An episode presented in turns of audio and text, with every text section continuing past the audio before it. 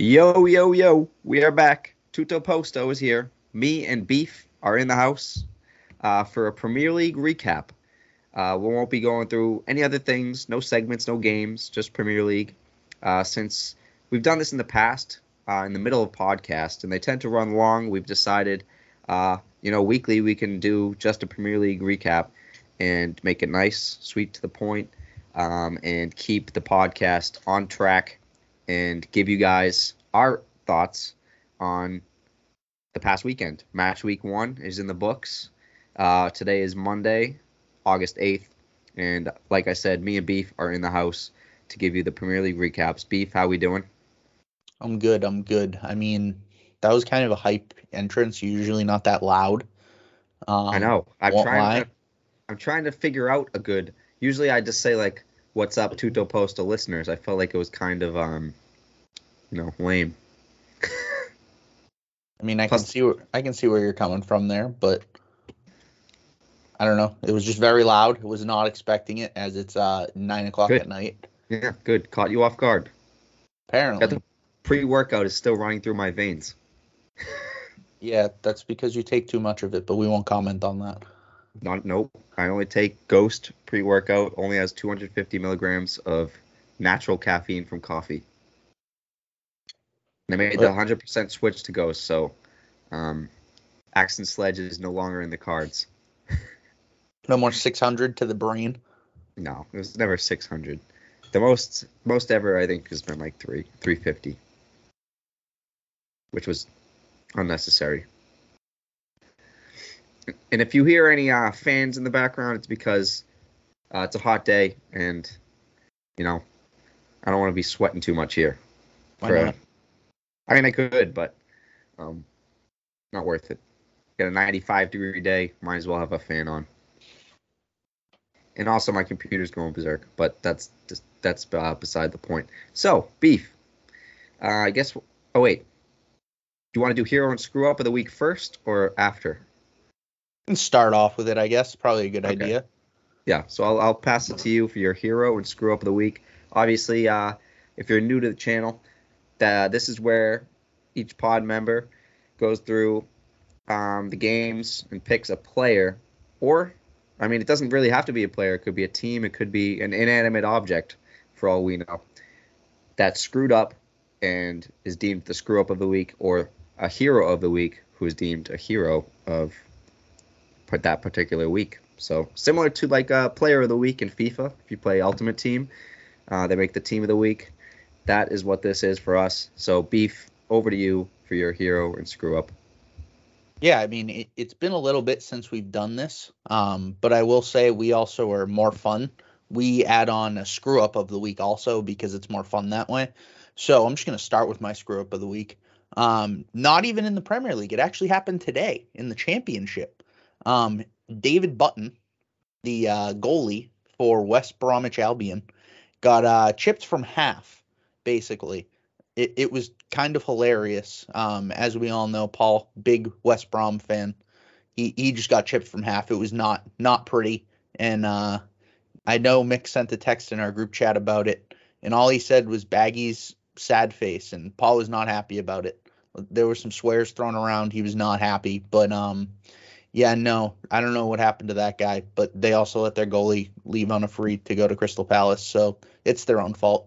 So yeah, so that was by a goal by Sarr from Watford. It was West Brom versus Watford. Had it on the TV, and uh, I immediately texted like Beef said, "Baggy sad face," and Paul gets uh, very not defensive but angry at anything said about the Baggies.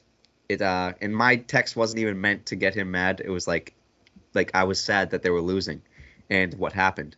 But uh, they they ended up tying that game. Just uh, to shout that out. So Baggy's got a point. Yeah, I mean, definitely Steve's definitely the one who likes to get Paul riled up about texting about the baggies, not me or uh, Mick, but Paul just he wasn't happy about it. I don't even know if he saw the goal, but he wasn't happy about it. Um, but I guess I'll move on to my hero of the week, and uh, it will be Erling Haaland. And no, it has nothing to do with him scoring two goals. His interview was great. Basically, someone asked him a question. I forget exactly what the question was, but he basically was just answered with, hey, you know, it was a little bit of shit. And the interviewer was like, uh, wait, you can't say that here. Like, you're not allowed to say that. And his response was, oh shit. It was just, it was a great interview for his first game. Scored two goals on top of that. So we can say the two goals helped, but it was more so the interview than anything. Yeah, I was watching, like, I just had it on, and uh, they had his interview popped up. The interviewer was asking like horrible questions. That's a classic. Like, yeah, it was like they were. He was trying to get so many answers out of him that Haaland was just like, "It was one game. What are you talking about?" And uh, but yeah, it was so funny. He dropped the shit bomb twice, and it was. He's like, he was brushing it off like. He's like, I say it all the time, and that's not a bad word. I don't know why you're making such a big deal out of it. But it's the classic, like, um, what major television channels that are like, oh, pardon the language, we're sorry about that. Yeah. Obviously, like eight year olds might be listening, but still, it's like it's just a word. But yeah, good uh, screw up and hero of the week, beef, uh, and welcome back to this segment. Feels good. Uh, so my hero and screw up of the week. Uh, I'll go hero first. Uh, it is from Man U versus Brighton obviously, uh, me and Beef particularly are not so much fond of Man U, and my hero is Pascal Gross.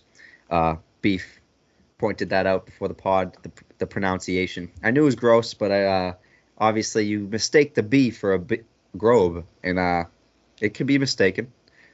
But Pascal Gross with two goals to beat Man U in opening day uh, and Brighton. I mean, we can get into that in a second when we go through the scores, but he is my hero, defeating Man U. Uh, and we won't, I won't say any analysis on Man U yet, but he is my hero of the week. And my screw up of the week, I'm torn between two here, but uh, I'll, I'll pick this one. I'll go with uh, Salisu from Southampton uh, with his own goal, and it was not a good attempt. His foot was turned into the net, and he used his left when he should have used his right to kick it out of the net.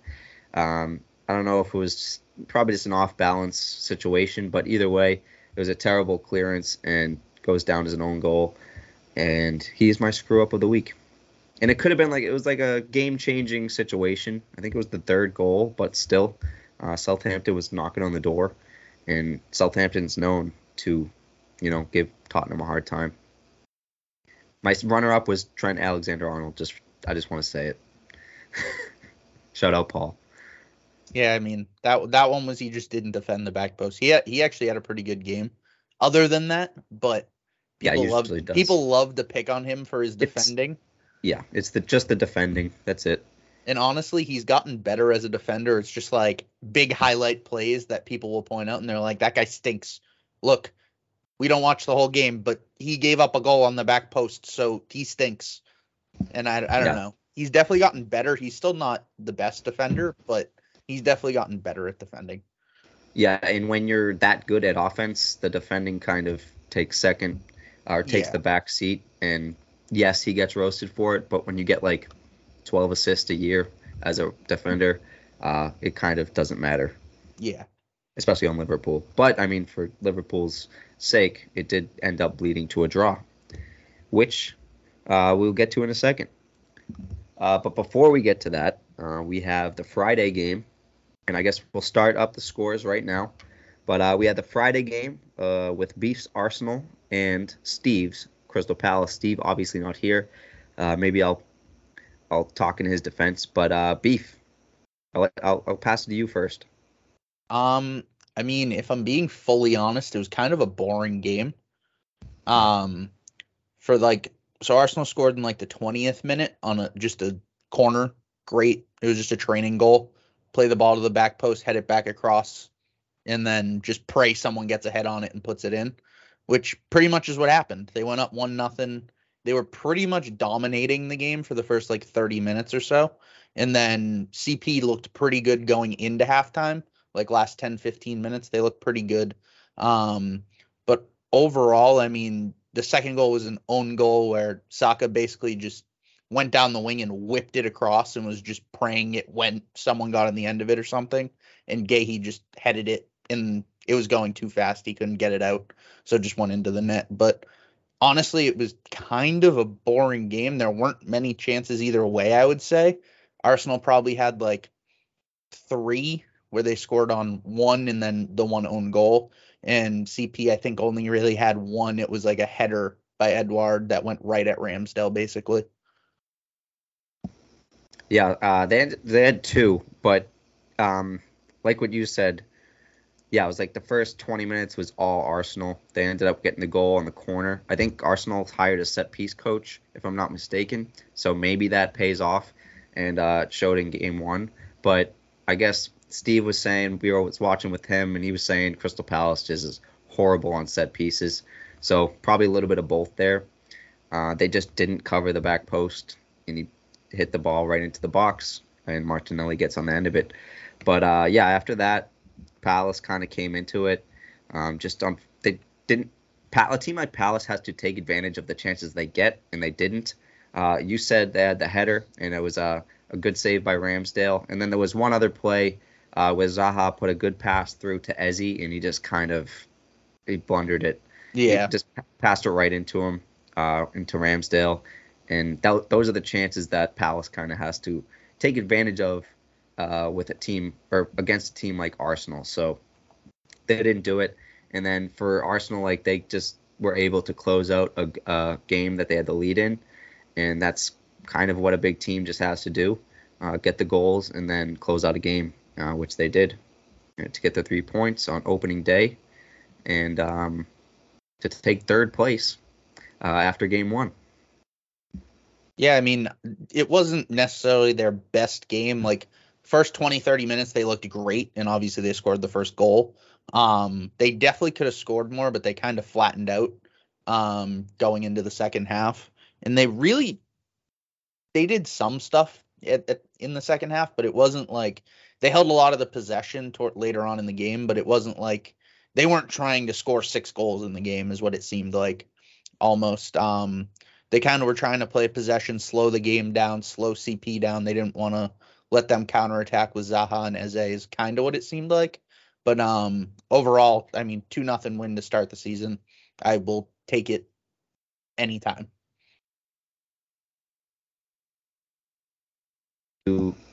Uh, wait, which? You're good. Sorry, I was muted for a second. Uh, high praise to uh, Saliba uh, by pretty much everybody. Uh, so good game from him defensively, and um, Martinelli uh, with the goal, leading scorer for Arsenal, technically.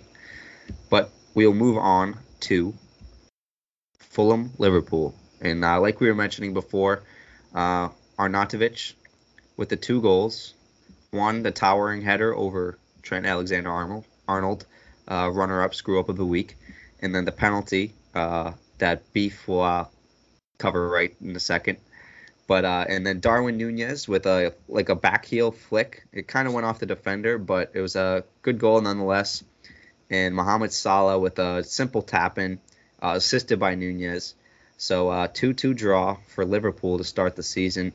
And on top of that draw and drop points, Thiago uh, Alcantara, the midfield midfielder, uh, could be potentially out for six weeks. So could be a tough blow for that midfield. Um, I'm sure they'll be fine, but again, uh, that's a tough player to lose. But Beef, you were saying uh, before the pod uh, about the penalty and the call and the ref. Oh, it just wasn't a penalty. I'm sorry. Like Mitrovic beat Van Dijk for sure. He went right and basically faked right, went left, and Van Dijk kicked out, but he never touched Mitrovic. Mitrovic's right leg hit his hit his own shin, and then he just went down and it basically seemed like the ref called the penalty. They did a VAR check, and the VAR ref was like, uh, uh, "You you really fucked up, but like you made that call, so we're just gonna say it's a penalty." It's kind of what it seemed like. It was one of those things where it was like, I watched it like four times because they replayed it four times, and I was like, nowhere on here does it look like he ever touched him. He threw his leg out for sure, but did not catch him. So it was one of those things where it was like I don't know about that one, but it, I am just not. It's one of those things where like it was human error, and then they even used computers and VAR to replay it to try and fix it, and they just didn't fix it. So I was. It, it's one of those weird situations where it's like I don't want that to happen again, but like I feel like they're never gonna just change what the ref called because if the ref is convinced it's a goal, it's a penalty, the VAR ref's not gonna be like, yeah, you're just you're just wrong, man. Yeah, it's like um, I think it's similar. Uh, was it a? I'm trying to think. What was the other one that was a penalty? Maybe the Chelsea penalty, but it's when the ref calls it on the field. They, it's hard to call it back because it has to be a clear and obvious error. So even if they like slightly think it's an error, they'll probably keep the play as it is, as it was called on the field. So yeah, it's just Yeah. a weird. It's like the rules are weird, but uh, as long as they're consistent, then that's fine. Yeah, I mean, uh, am I mad about Liverpool dropping points early on in the year? No, but at the same time, after watching Darwin Nunez come on, he's scary. I know they only played Fulham, but like they did tie Fulham, but still, he looked really, really good. He scored that back heel where it was it, it didn't go off the defender, it came back from the defender and then he back heeled it. It was kind of weird. But um that's definitely in his arsenal for sure, considering he tried it earlier in the game and the goalie saved it. Um, but he looked really good. He came on in like the 50th minute, I think, because they started Firmino up top, which I was on. Well, Jota didn't play, so I was a little surprised that they started Firmino up top. But I mean, they probably just went with comfort, if I'm being fully honest. But yeah, no. Um, Salah and Nunez looked really good together already. So that's one of those things that you definitely have to look out for. So I'm not too worried about Liverpool. No, yeah, you can't be worried about them, but it's just that draw could end up coming back to bite them. You never know. Yeah, definitely. Points are points. But uh, quick, uh, that was Saturday morning, and we'll move to a couple 10 o'clock games and go through them quick before we get to the uh, the more important games. Uh, Bournemouth two nothing over Villa. So uh, I guess Villa, uh, team that people had touted as high, um, slow start, but obviously just game one. And then Newcastle versus Nottingham Forest. Newcastle is currently in Europa League spot. if we're uh, if we're looking at the table, but uh, yeah, good win for them over Nottingham Forest, I guess. Uh, and Nottingham's 20 signings not paying off, unfortunately. First game of the year. I'm not. I, you got to give them some time, but I mean, Yeah, yeah. yeah, I mean, no one really. I don't think people expect them to stay up, and like, if people do, they expect them to finish like 17th. So Yeah, obviously, no, no one's panicking, but just pointing out Newcastle, touted as the new best team to watch, oil money, uh, beats Nottingham, and then we move on to uh, a couple more 10 o'clock games. Spurs versus Southampton, like we were mentioning. Um, who was the first goal? I think it was Sessegnon. Yeah, uh, Sess- S- Southampton Well, Ward- first. Yeah, Ward- Ward Prowse with a with a Forlán esque. Great yeah. Southampton goal is all I'll say, and then they just got pummeled. Yeah, it was like a Forlán esque. If you remember uh, back in like the 20, I think 10 World Cup, the downward volley. Um, there was a couple of those actually. I think Wolf scored one too, Podence. But um, yeah, Ward Prowse started the scoring, and I'll say Greg Hopp, Spurs fan, was worried, but then they came back with a Sessegnon goal. Uh, Dier with a like a flicked header to the far post. Uh, he really like he, he went down for it too, got his body in the right position. And then my screw up of the week, Salisu with the own goal. And then the man of the match, Kulusevski, uh, putting on an absolute clinic, uh, topped it off to make it 4 1. Uh, he was the man of the match, and he completely earned it. He was fantastic the whole game. And uh, what was it? I think I'll shout out uh, Castro, uh, the streamer. He was saying Kulusevski is doing what Man U was hoping Sancho would do. He's just putting on an absolute clinic from the wing, the right side, and cutting in. He had a fan, he passed it into the back of the net from the left side, left foot, and yeah, he's just fantastic. Great signing by Conte and Spurs, and I mean, Son was quiet. I'll say that, but just game one, nothing to worry about. Yeah, no, I mean, I, I'm kind of disappointed in Southampton. They let Eric Dier score a goal.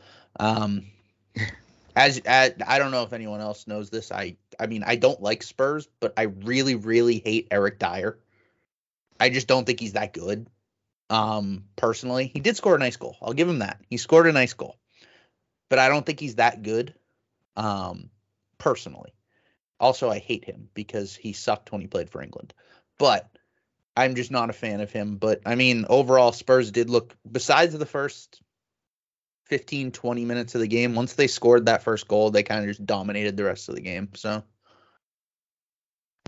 yeah, pretty much. Um, I think Paul uh, was put onto a pizza review by Dier and Doherty, I think, and he now likes Dier. Just as an FYI. what the what is wrong with this person? Like, yeah, he's completely changed to a goes Spurs goes on Spurs guy. loan to Spurs as a fan because his main team is horrible and they get chipped from the halfway line. Um, I'm only saying this because he's not here, pretty much. But uh, yeah, no, I'm just I, I'm very disappointed in him recently, and that's all I'll say.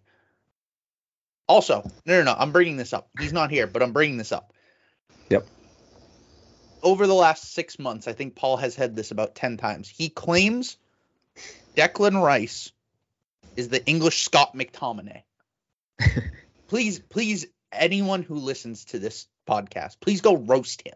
Like, we all watched what Scott McTominay did this weekend. They lost to Brighton, and he looked horrible. Declan Rice, did he have his greatest game against Manchester City, the favorites to win the league? No.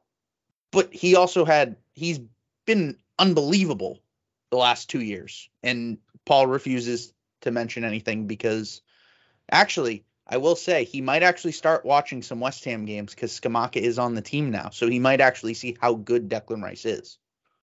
Well, I think he was watching the game, and uh, Rice, I think, skied a, skied a shot like from point blank or something, and that's why he said what he said. Haaland did that last week too, and look at him now. It happens to everyone, you know. And then he puts up the point that um, McTominay has more goals than Rice. he doesn't though. Uh, yeah, I don't know what the stats Declan are. Rice scored four goals last year. That's more than McTominay has for Man U. I don't know. McTominay had like a four goal, three goal game one of the games. Just yeah, I don't know. Trust, trust me. It, there's no comparison here. It's not even close. I'll have to check it, but uh, we can move on. We had Leeds versus Wolves, uh, and the American. Or did he get on the score sheet? Oh, they didn't give it to him. No, they it was Damn. an own goal, but Aaronson he did, he did have a great play. A lot of people were saying like it's an own goal, but they should have gave him the goal. I think they did at first, so that's why I, I had to check. But it was an own goal. Yeah. Unfortunate. Either way, he was involved in the play, and uh, gives Leeds the two-one win over Wolves, and then a slight little uh, side thing. Like I said, Podence with a, a Forlán downward volley goal, but um, Wolves lose Conor Coady to Everton. Um, probably, I guess, in or it was a which B finds weird, but uh, Everton really needs that defender now because uh, Godfrey, I believe, had a break in his leg or somewhere in his leg, and um, they'll need a, a defender for sure. Yeah, Godfrey broke his leg and Mina went off injured. So they're uh, not in great shape. But honestly, I will say this, and I won't talk a lot about it, but I think now that they have Conor Coady, there's no chance Everton goes down. They're not getting relegated. Yeah, I, I didn't. They weren't. It was weird last year. Obviously, uh, losing Richarlison is tough, but uh, I don't. I- They're not a relegation team still.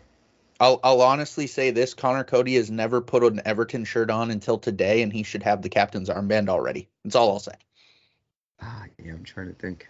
No, Yep. there, there's no no arguments here. I'm just telling you. I'm trying to think. This Calvert Lewin, Pickford. Um, If they give T Rex the captain's armband over Conor Coady, I'm I'm done. I'm done. I mean, Pickford probably deserves it, but I Coady, think he, I think player. Pickford was their captain their first game of the year. I don't hundred percent remember seeing. I didn't see them walk out, so I'm not sure who it was. But yeah, I would still say Conor Coady. No doubt in my mind. I don't care who else is on that team. Yeah, I mean, he, might end up earning it, but like you said, it's a loan, so that makes it a weird situation. Yeah, I, I, I won't go too in depth on it, but why the fuck would Wolves loan out their captain to Everton? There's no obligation to buy. There's no buy option. They just loaned him to Everton. Which I guess leads us into Everton Chelsea, that uh, ended up being one nothing in Chelsea's favor. Jorginho penalty, no skip this time. He's been uh, kind of avoiding the skip. Uh, the skip got figured out a little bit, I think he felt, so he's uh, going with a regular penalty. And uh, it was with nine minutes extra time, so uh, that was due to the Godfrey injury, which took a bit uh, in the first half. And then second half, uh, not much going. And there was another 10 minutes added time for something that happened on the field. it was undisclosed, but the police were involved, so I saw I mean, that. We yes. It was like we didn't know what was going on, but it might have been a fight or something. So that took a while for the second half to end. But I mean, as far as, far as players goes, there's not much to talk about. But Sterling looked good. Uh, he had a goal called back for offside. Um, Pulisic ended up coming on. Didn't really do too much. Mount had a quiet game, but I mean that happens. Uh, defensively, though, they were fantastic, and Koulibaly had some great plays uh, in his first game. He looked really good. And then Thiago Silva looks a little slow, but again, he's one of the smartest, best defenders the world has ever seen. And uh, even if you lose a few steps, similar to like a Chiellini, uh, having that guy in the back is fantastic. And then, like we said, uh, Azpilicueta signed a two-year contract extension, so he's back there. And then uh, Chilwell, kind of a quiet game. Reece James was fine, but uh, I guess a little quick transfer thing. Still looking at Fofana. I guess that is moving quickly and potentially $85 million bid, so that could add to their defense. And then midfield wise, De Jong, I guess, could be settled this week. And then I guess Aubameyang as well could be will be settled this week. If it doesn't happen this week, then it won't happen at all. So that's I guess Chelsea's little update. And um, a one nothing win for Chelsea, currently sitting eighth place uh, with the one goal. And uh, let's see, next game Moved to Sunday, right? Yep. Moved to Sunday. We had Leicester, Brentford, which Steve mushed completely. Uh, Leicester was up two nothing, and then Brentford ended up coming back with an Ivan Toney goal and a Dasilva goal in the 86th. And uh, as far as Leicester goes, they had all the players that are all rumored to leave. I believe Tielemans played, Fofana played, Vardy played, Maddison played. So they're using those players while they have them. Uh, I don't think they lose them all, but you know, uh, it's possible. So this team that tied Brentford 2-2 uh, could be getting a lot worse. But for the time being, I guess they're. I mean, still a decent team, but tying Brentford game one, not the best way to open up the the campaign, but not the worst either. Brentford's decent.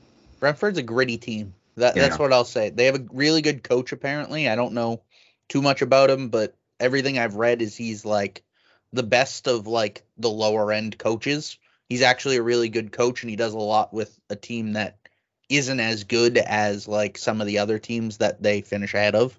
So I've heard a lot of good things about him. Um, and honestly, this game was at Leicester because going to Brentford, I know is a very hard game. Um, last year, I think a couple, I know Arsenal first game of the year slipped up, and I think Man U lost to them. I think a couple other like good teams lost to them at home. So definitely not an easy win, but um definitely a game Leicester probably should have won with them actually playing all the players that are rumored to leave. And then speak, speaking of coaches, real quick, going back, or actually not going back, but I guess we'll lead into the next game. Uh, Graham Potter is the coach of Brighton, and I know he, he was linked to Crystal Palace when Crystal Palace was going through their coach change. They ended up going with Vieira. But Graham Potter is an absolute fantastic coach. And I'm, I'm wondering, we should probably ask Steve uh, what he thinks about that. Because, I mean, what, what, would our. I'm trying to think what Crystal Palace would look like if they ended up getting him. I, I'm just going to say one thing. And I don't know if Steve realizes this the name of Patrick Vieira carries weight when trying to get players. And I yeah. don't know, hearing the name Graham Potter doesn't like excite someone when it's like, do you want to go to Crystal Palace? It's like, who are you? You're Graham Potter? Like, you just sound like any other English dude with the name Graham Potter. People hear the name Patrick Vieira and they're like, oh, like that Patrick Vieira. Oh, oh, like I, he may not, and he's still a newer coach, so it's not like something where, oh crap, he's just he's just not a good coach. Like he might still be learning exactly what he wants to do with his team, formation wise, tactics wise, everything like that. And I will absolutely say that he definitely helps them get some of the people that when it's linked between Brighton and Crystal Palace, they they see the name Patrick Vieira, and I think that carries a lot of weight that some people don't realize. Yeah, hundred um, percent. Agree. Uh, definitely just a younger coach who doesn't have the experience yet. Definitely carries the name recognition, and a lot of players have gone to Crystal Palace, young players that probably wouldn't have. But coaching wise, Graham Potter's shown a lot at Brighton with a probably lesser crew. Yeah, but, I won't disagree with that.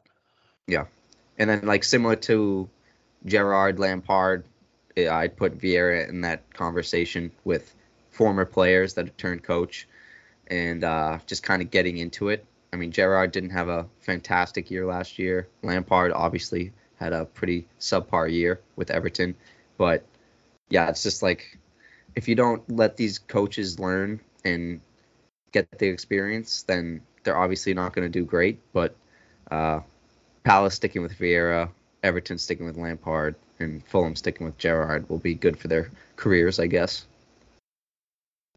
Well, Graham Potter, cl- hand off to you, hands up to you. Uh, beaten Man U, like we said, 2 1. Pascal Gro- Gross uh, with the two goals. And who scored the Man U goal?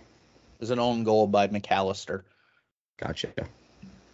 But yeah, and Ronaldo came on. He ended up coming on, and uh, I believe it was like 50th minute, and the game did pretty much change uh, from that point on, but it wasn't enough uh, in the end. And yeah, why are my freaking scores not loading now? Yeah, I mean, honestly, the one thing I will say about that game was just I I don't they started Christian Eriksen at striker. Like it was a false nine for sure, but wouldn't you want to start Bruno at the false nine and play Eriksen behind him, not the other way around? That's just and then starting Fred and McTominay, that is just I'm sorry, that should be illegal. One of the um, best midfield pairings though. After last year, according to how, a lot of people, how bad they were, like it was really bad, and it's not like do they have the best options on the bench? N- no, but they have Donny van de Beek back with his old coach when he was in the top 20 of the Ballon d'Or at Ajax three years ago. I mean, he's an option that could start over either one of them because he can play either of those roles. Wouldn't you want to give him the chance to do that and kind of change it up? I mean, as a Man U fan, which I am most definitely not, but I would have been pissed seeing Fred and McTominay walking back out onto that field after that was the whole point of trying to get De Jong was we need to get rid of at least one of them out of the starting lineup because it just doesn't work. Yeah, for sure. Um, Eriksen, in my opinion, was one of the best players on that field. He took some good shots and looked fantastic. Um, and a most of the players didn't look great, so him standing out was impressive. And then uh, for the like little transfer update, Beef was saying like De Jong uh, coming in. That seems like it might be a lost cause for Man U. Um, I'm thinking he might just stay at Barcelona or go to Chelsea. So we'll see. Like I said, coming this week.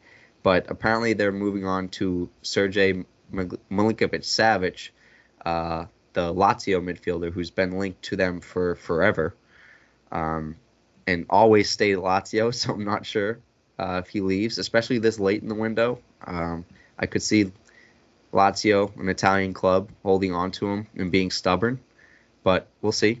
Never know. Money talks. Yeah, definitely. And I, it's definitely seemed like Lazio's not afraid to sell him. Um, is kind of what it seems like because I know Arsenal did say they were interested in him earlier in the window, and pretty much the rumors were like anywhere between 55 and 60 million would just they would sell him.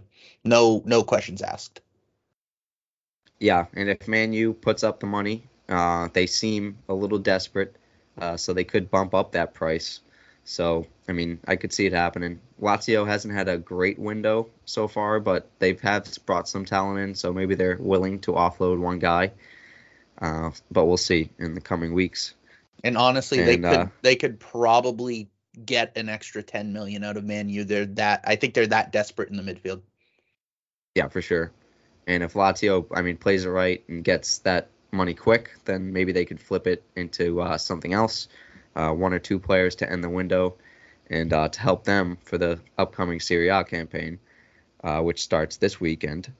So uh, that leads us into the last game um, and Beef's hero of the week. But uh, we didn't talk about the goals. Um, Erling Haaland with the penalty to open up his scoring, and then the 65th minute uh, pass from De Bruyne, just a great pass, and he slotted home. But the uh, penalty, we were saying like that's a great way for a new striker and a young striker to start his scoring in the Premier League. Uh, league not that easy to score in, and I mean obviously it was expected uh, from him, but that's just a nice and easy, relaxing way to do it. He drew the penalty, so he took it. I was kind of surprised he took it, but um, not really anymore. I think he's the guy now. So De Bruyne uh, took the back seat, I guess. I, I, I would have expected maybe him to take it, but Haaland took it and it was slotted perfectly left side, perfect penalty pretty much. And then he ended up doing the Zen uh, celebration, and then he scored the second one uh, later in the game to seal the deal versus Spoots' West Ham. Uh, but yeah, what do you got, beef? Anything else uh, on this game? I think honestly, I mean, I think like last year, De Bruyne definitely took the pens when he was on the field, but I think it's a big thing that you want your goal scorer taking the penalties. It's just a confidence booster. It's a big, big plus for um, a lot of people. I mean, I know like Chelsea's a little different, but obviously they don't they don't have a true number nine. So, um, but when they did, I'm pretty sure like Drogba always took the pens, everything like that. So um, it's just kind of Jorginho right now, but he's also known to be a great penalty taker. So, but yeah, definitely in one of those cases where it's like you definitely want your striker, especially in his first game where he draws the penalty, gets everything. Also, just to mention, when he drew that penalty, how is he that big, that strong, and that fast? Like he was flying, and then he just got this one little touch, and then he got taken out, and I was just like how are you that fast when you're like he's like six four, strong as anything, and he just flies. He's young. he's oh yeah, young legs. Absolutely, but it's yeah, just scary. Long, stride.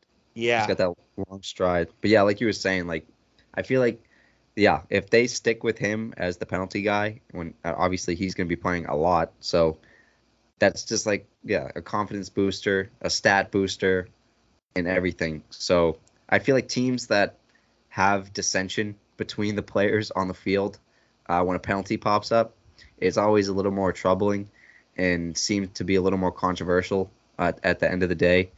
Um, even at Chelsea, like when Lukaku was there or when any of these strikers came in, there's always like just banter between the guys, and it that always just causes distractions and confusion and never looks good. Man U's been through it with Pogba and every all the everyone, yeah. Ronaldo and Bruno and all that stuff. It's never good. Yeah, it happened in the Arsenal game last year when Bruno took the pen and Ronaldo got pissed that he took the pen and then he missed it, which made it even worse. Exactly. It's always like that happens. You get in an argument, someone picks it, and then they miss. Yeah. And then it happens the next week with the opposite situation, and the yeah. other guy takes it, misses. Yeah it's yeah. It's just, so if Haaland gets the penalties, which it seems like he's going to, um, but yeah, he's off to a good start. And I think in like the interview after the game uh, with Pep, uh, not with Haaland, uh, they were saying like, oh, Haaland's the he's gonna be unbelievable, and he's like, of course he's a great player, but like last week you were saying he's gonna be a bust. He missed the Community Shield goal, so like don't get ahead of yourselves. Just calm down. And uh, yeah, we all think Haaland's going to be fantastic, but at the same time, he still has to ease in. I mean, West Ham is a good team, but you never know. West Ham had a good run last year, but in the past they've been just like a top 10 side. So maybe they're back to that. You never know. Just uh, putting that out there. I think it was one of those things where like the lineup that Pep put out there was just get Haaland on the score sheet at all things possible. Like he played Grealish and Foden on the wings who can score, but they're more so good dribblers and good passers who can whip balls in, get balls to the top of the box, get balls to the six yard box, kind of just do all that. Plus, they obviously have Kevin De Bruyne, who's probably the best passer in the entire league. Um, so just one of those things. He kind of set him up for success a lot that game. And also one of those things was when they were comparing him, they said he was a bust. Then they were like, now you're comparing him to be like Thierry Henry and Aguero. But like, it's one of those things where is West Ham's defense really that great? And he played Van Dijk in his first game against the Premier League team. Like, it's a little bit of a wake up call, maybe, but it's just one of those things where it's like they're two different opponents. First of all, too. I mean, if Van Dijk, he's not going to outbody Van Dijk, but if he's going up against Kurt Zouma, he can outbody Kurt Zouma if he really needs to. He can also run right by Kurt Zouma, which is how he got the penalty. But it's just one of those games where it's like time will tell how good he's going to be. Obviously, he's going to be good. It just depends how good. You know what I mean? Yeah, I and yeah, you don't strikers don't score every game. Like he scored two this game. They might have a game off and then end up scoring three and then one one nothing. Yeah. It's it's this the way a striker is. And then uh, before we end uh, with this game, I guess like Walker and Cancelo were playing like center D mids. It was really that, weird. Yeah, it was like sent they were very central and they'd mm-hmm. shift around and everyone would rotate and they were all on the same page. It was such a weird formation. Like what they were yeah. doing was really odd. And it allowed midfielders to move up and back and they were in like it's like if any other team tried it and someone wasn't on the same page, you'd be screwed. Oh, but, oh yeah. But they could do it fine and they were saying like this is probably something they're only going to do against a team like West Ham or in the bottom half of the table and that type of like they play the team. They're they're playing like a formation that they know they can dissect a team they're playing against. So yeah. like against against the top side, they might not do that because they have to play more traditionally. But it was like a halftime talking point that the outside backs were playing very central and very midfield like.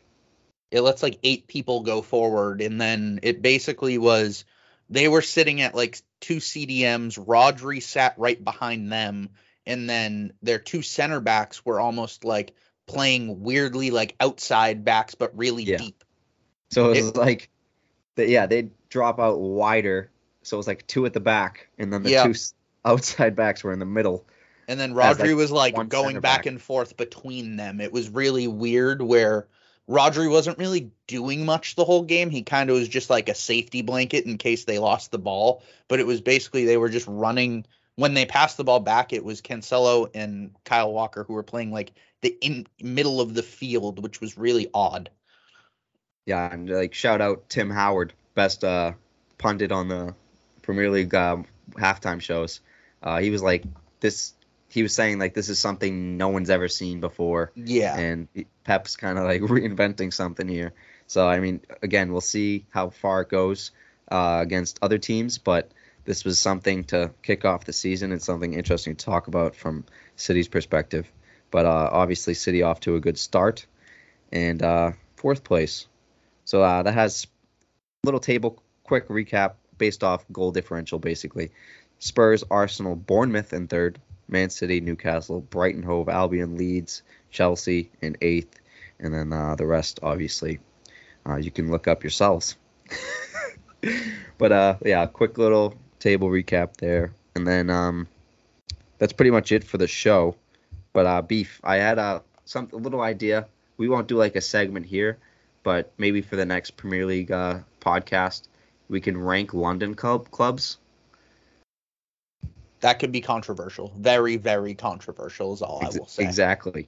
And are we saying like in form, like right now, ranking London clubs, or like? Mm, I'd say, I'd say yeah, player wise and talent wise and like table wise, you could factor that in. But obviously, there's going to be a lot of biases, so it's like a personal personal ranking too. So like Steve's probably gonna say Palace at one. You'll say Arsenal at one. I'll say Chelsea at one. Yeah, I mean, it's one of those things where it, it could get very controversial, is what I will say. Um, I think yeah, I especially with with Paul now being on loan as a uh, Spurs Oh, yeah, fan. Paul- yep. Therefore, we now have four different clubs, and as I'm kind of disappointed in you a little bit, I won't lie. Your hate for Spurs has gone downhill a lot, and I kind of hate it. You used to hate Spurs more than I did, which is did. weird.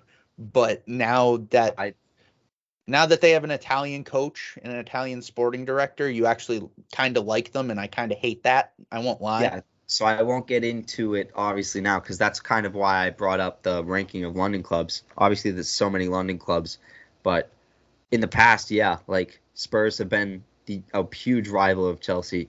And when I was like getting into soccer, Spurs Chelsea was definitely more of a rivalry than Chelsea Arsenal. But oh, it's kind of shifting back towards Arsenal now, and Yeah. I didn't really, you know, grow up with Chelsea as in like with the rivalry with Arsenal. So, like when Hazard put Spurs away to not make them not win the Premier League, and he celebrated like we won, uh, it was like that's when the peak of Spurs hate, and then Spurs kind of weren't that good, so it wasn't like really a competition, I guess. And then Spurs they obviously gotten good, so the rivalry was there, and there was always fights like Diego Costa starting fights and stuff with them, but then Diego Costa like obviously started fights with Arsenal too, but now I feel like the Arsenal London derby is uh, a little more intense, and Arsenal's coming you know back into that top four mold. Um, they fell out of it for the past few years, so I feel like, and me and you have never had that uh, rivalry. So I mean, for the pod and for uh, my Chelsea fandom, I guess, and like you said, Conte and the Italians are taking over Spurs. I love Kulusevski as well, so it's not like I'm liking Spurs, but I was I was so excited when Ward Prowse scored the first goal, but but yeah, I think the Arsenal Chelsea rivalry is back. I don't know what my thoughts on Spurs are, is all I'll say. Yeah, I mean they're easy to They're I mean, you 50 like 50. Kane. Yeah, yeah. You you like some players and then you hate some players. Same with me. I don't like Dier. I think their defense is still meh. But um I think Lloris has gone downhill. I don't think but- he's that good anymore. Yeah, he's just like a does he even start for France? I feel like Um, I think he like still the AC does, Milan goalie. but I What's I, th- I think as of right now, Lloris is the starter, but that might change going into the World Cup depending on how they're playing. I mean, the the thing with that's the weird thing about Spurs right now is I think Lloris is kind of important for how good they're actually going to be because he kind of saw one chance and obviously Ward Prowse scored a great goal. So I'm not going to say Lloris should have saved that or anything, but like I didn't really see him get tested against Southampton or anything. So it's one of those things where you kind of have to wait, kind of. Yeah. Oh, they actually play Chelsea next week, so that will actually be a good Yeah. first test for him, most likely. yeah, it's like um he used to be uh he have like Vertonghen and um what's his name? Alderweireld. Alderweireld in front of him. It's, so it's like similar to a Man U situation with De Gea. Like De Gea was fantastic, and then he's kind of fell off because his defense fell off. I think that's similar situation to Lloris. And the guy I was thinking was um, Mike Maignan from AC Milan. He's was the goalie of the year last year in, in Serie A, and he's definitely in competition for Lloris for the France job.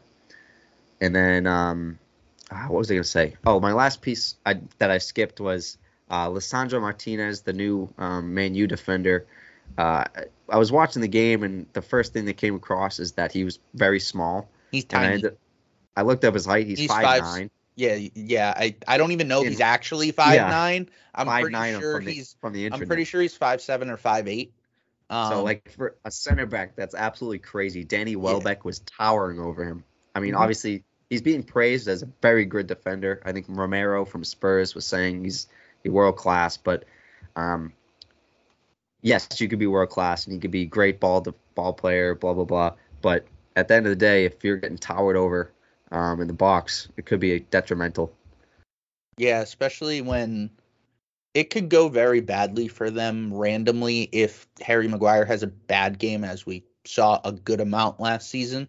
Like especially if you're playing against one of those bigger strikers who can honestly like Mitrovic could cause them problems if Harry Maguire has a bad game because there's no chance Lisandro Mart- Martinez is beating him on a header. You know what I mean? So Yeah. it's kind of one of those things where it's like those bigger strikers could cause that team problems. Yep, hundred percent. But uh, like you, yeah, you just, you were saying, beef.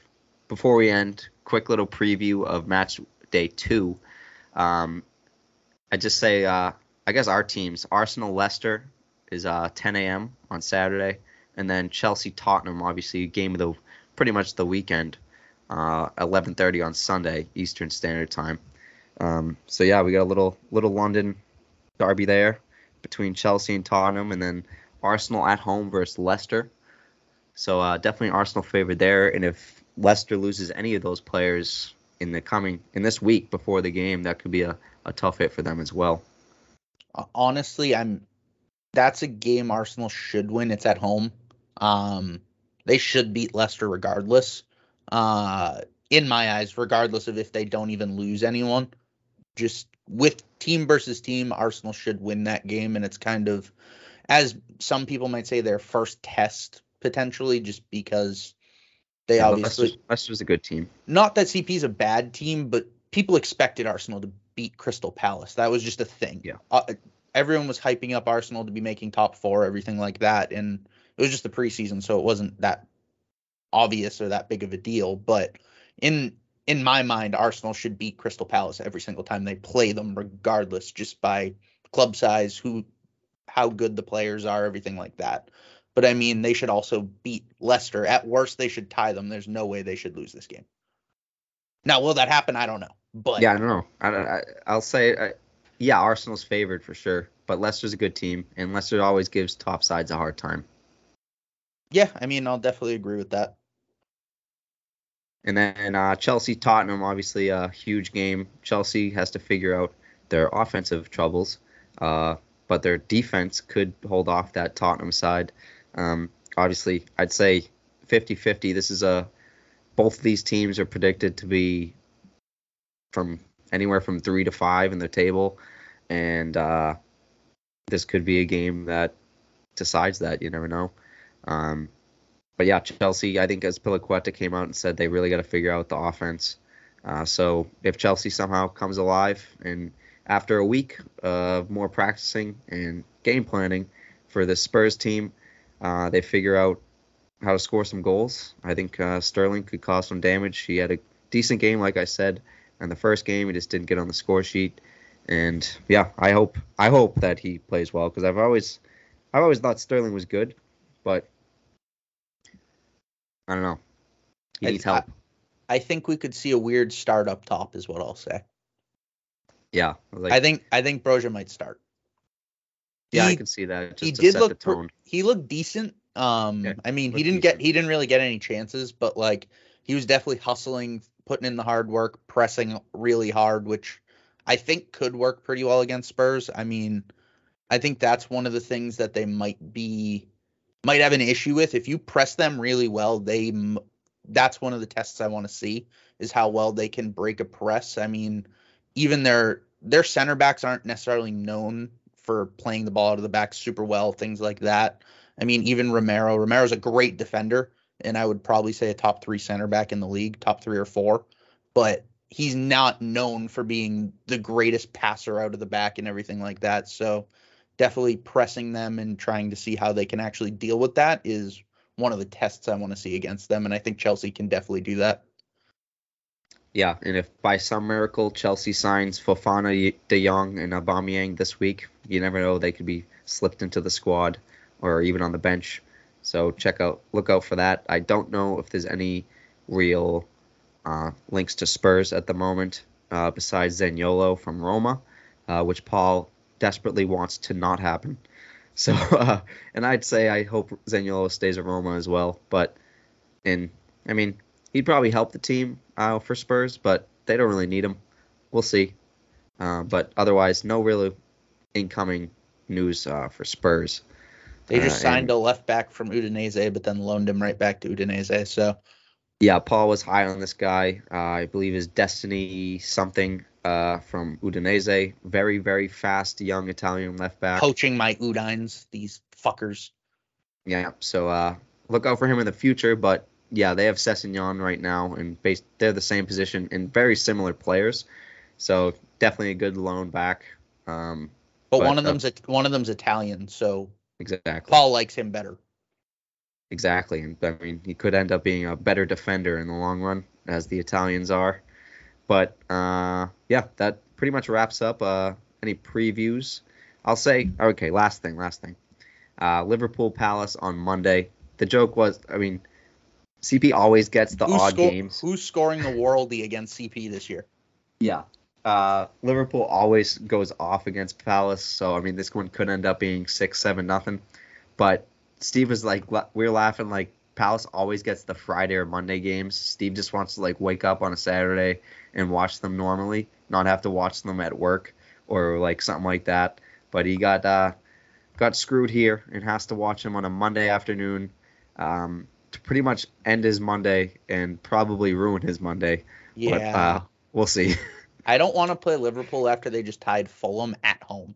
That that's not something I want to do. I mean, and I think that's one of those games where I think Klopp played it safe against Fulham. He goes, I'm going to play my guys who I know what they're going to do, and we're playing Fulham.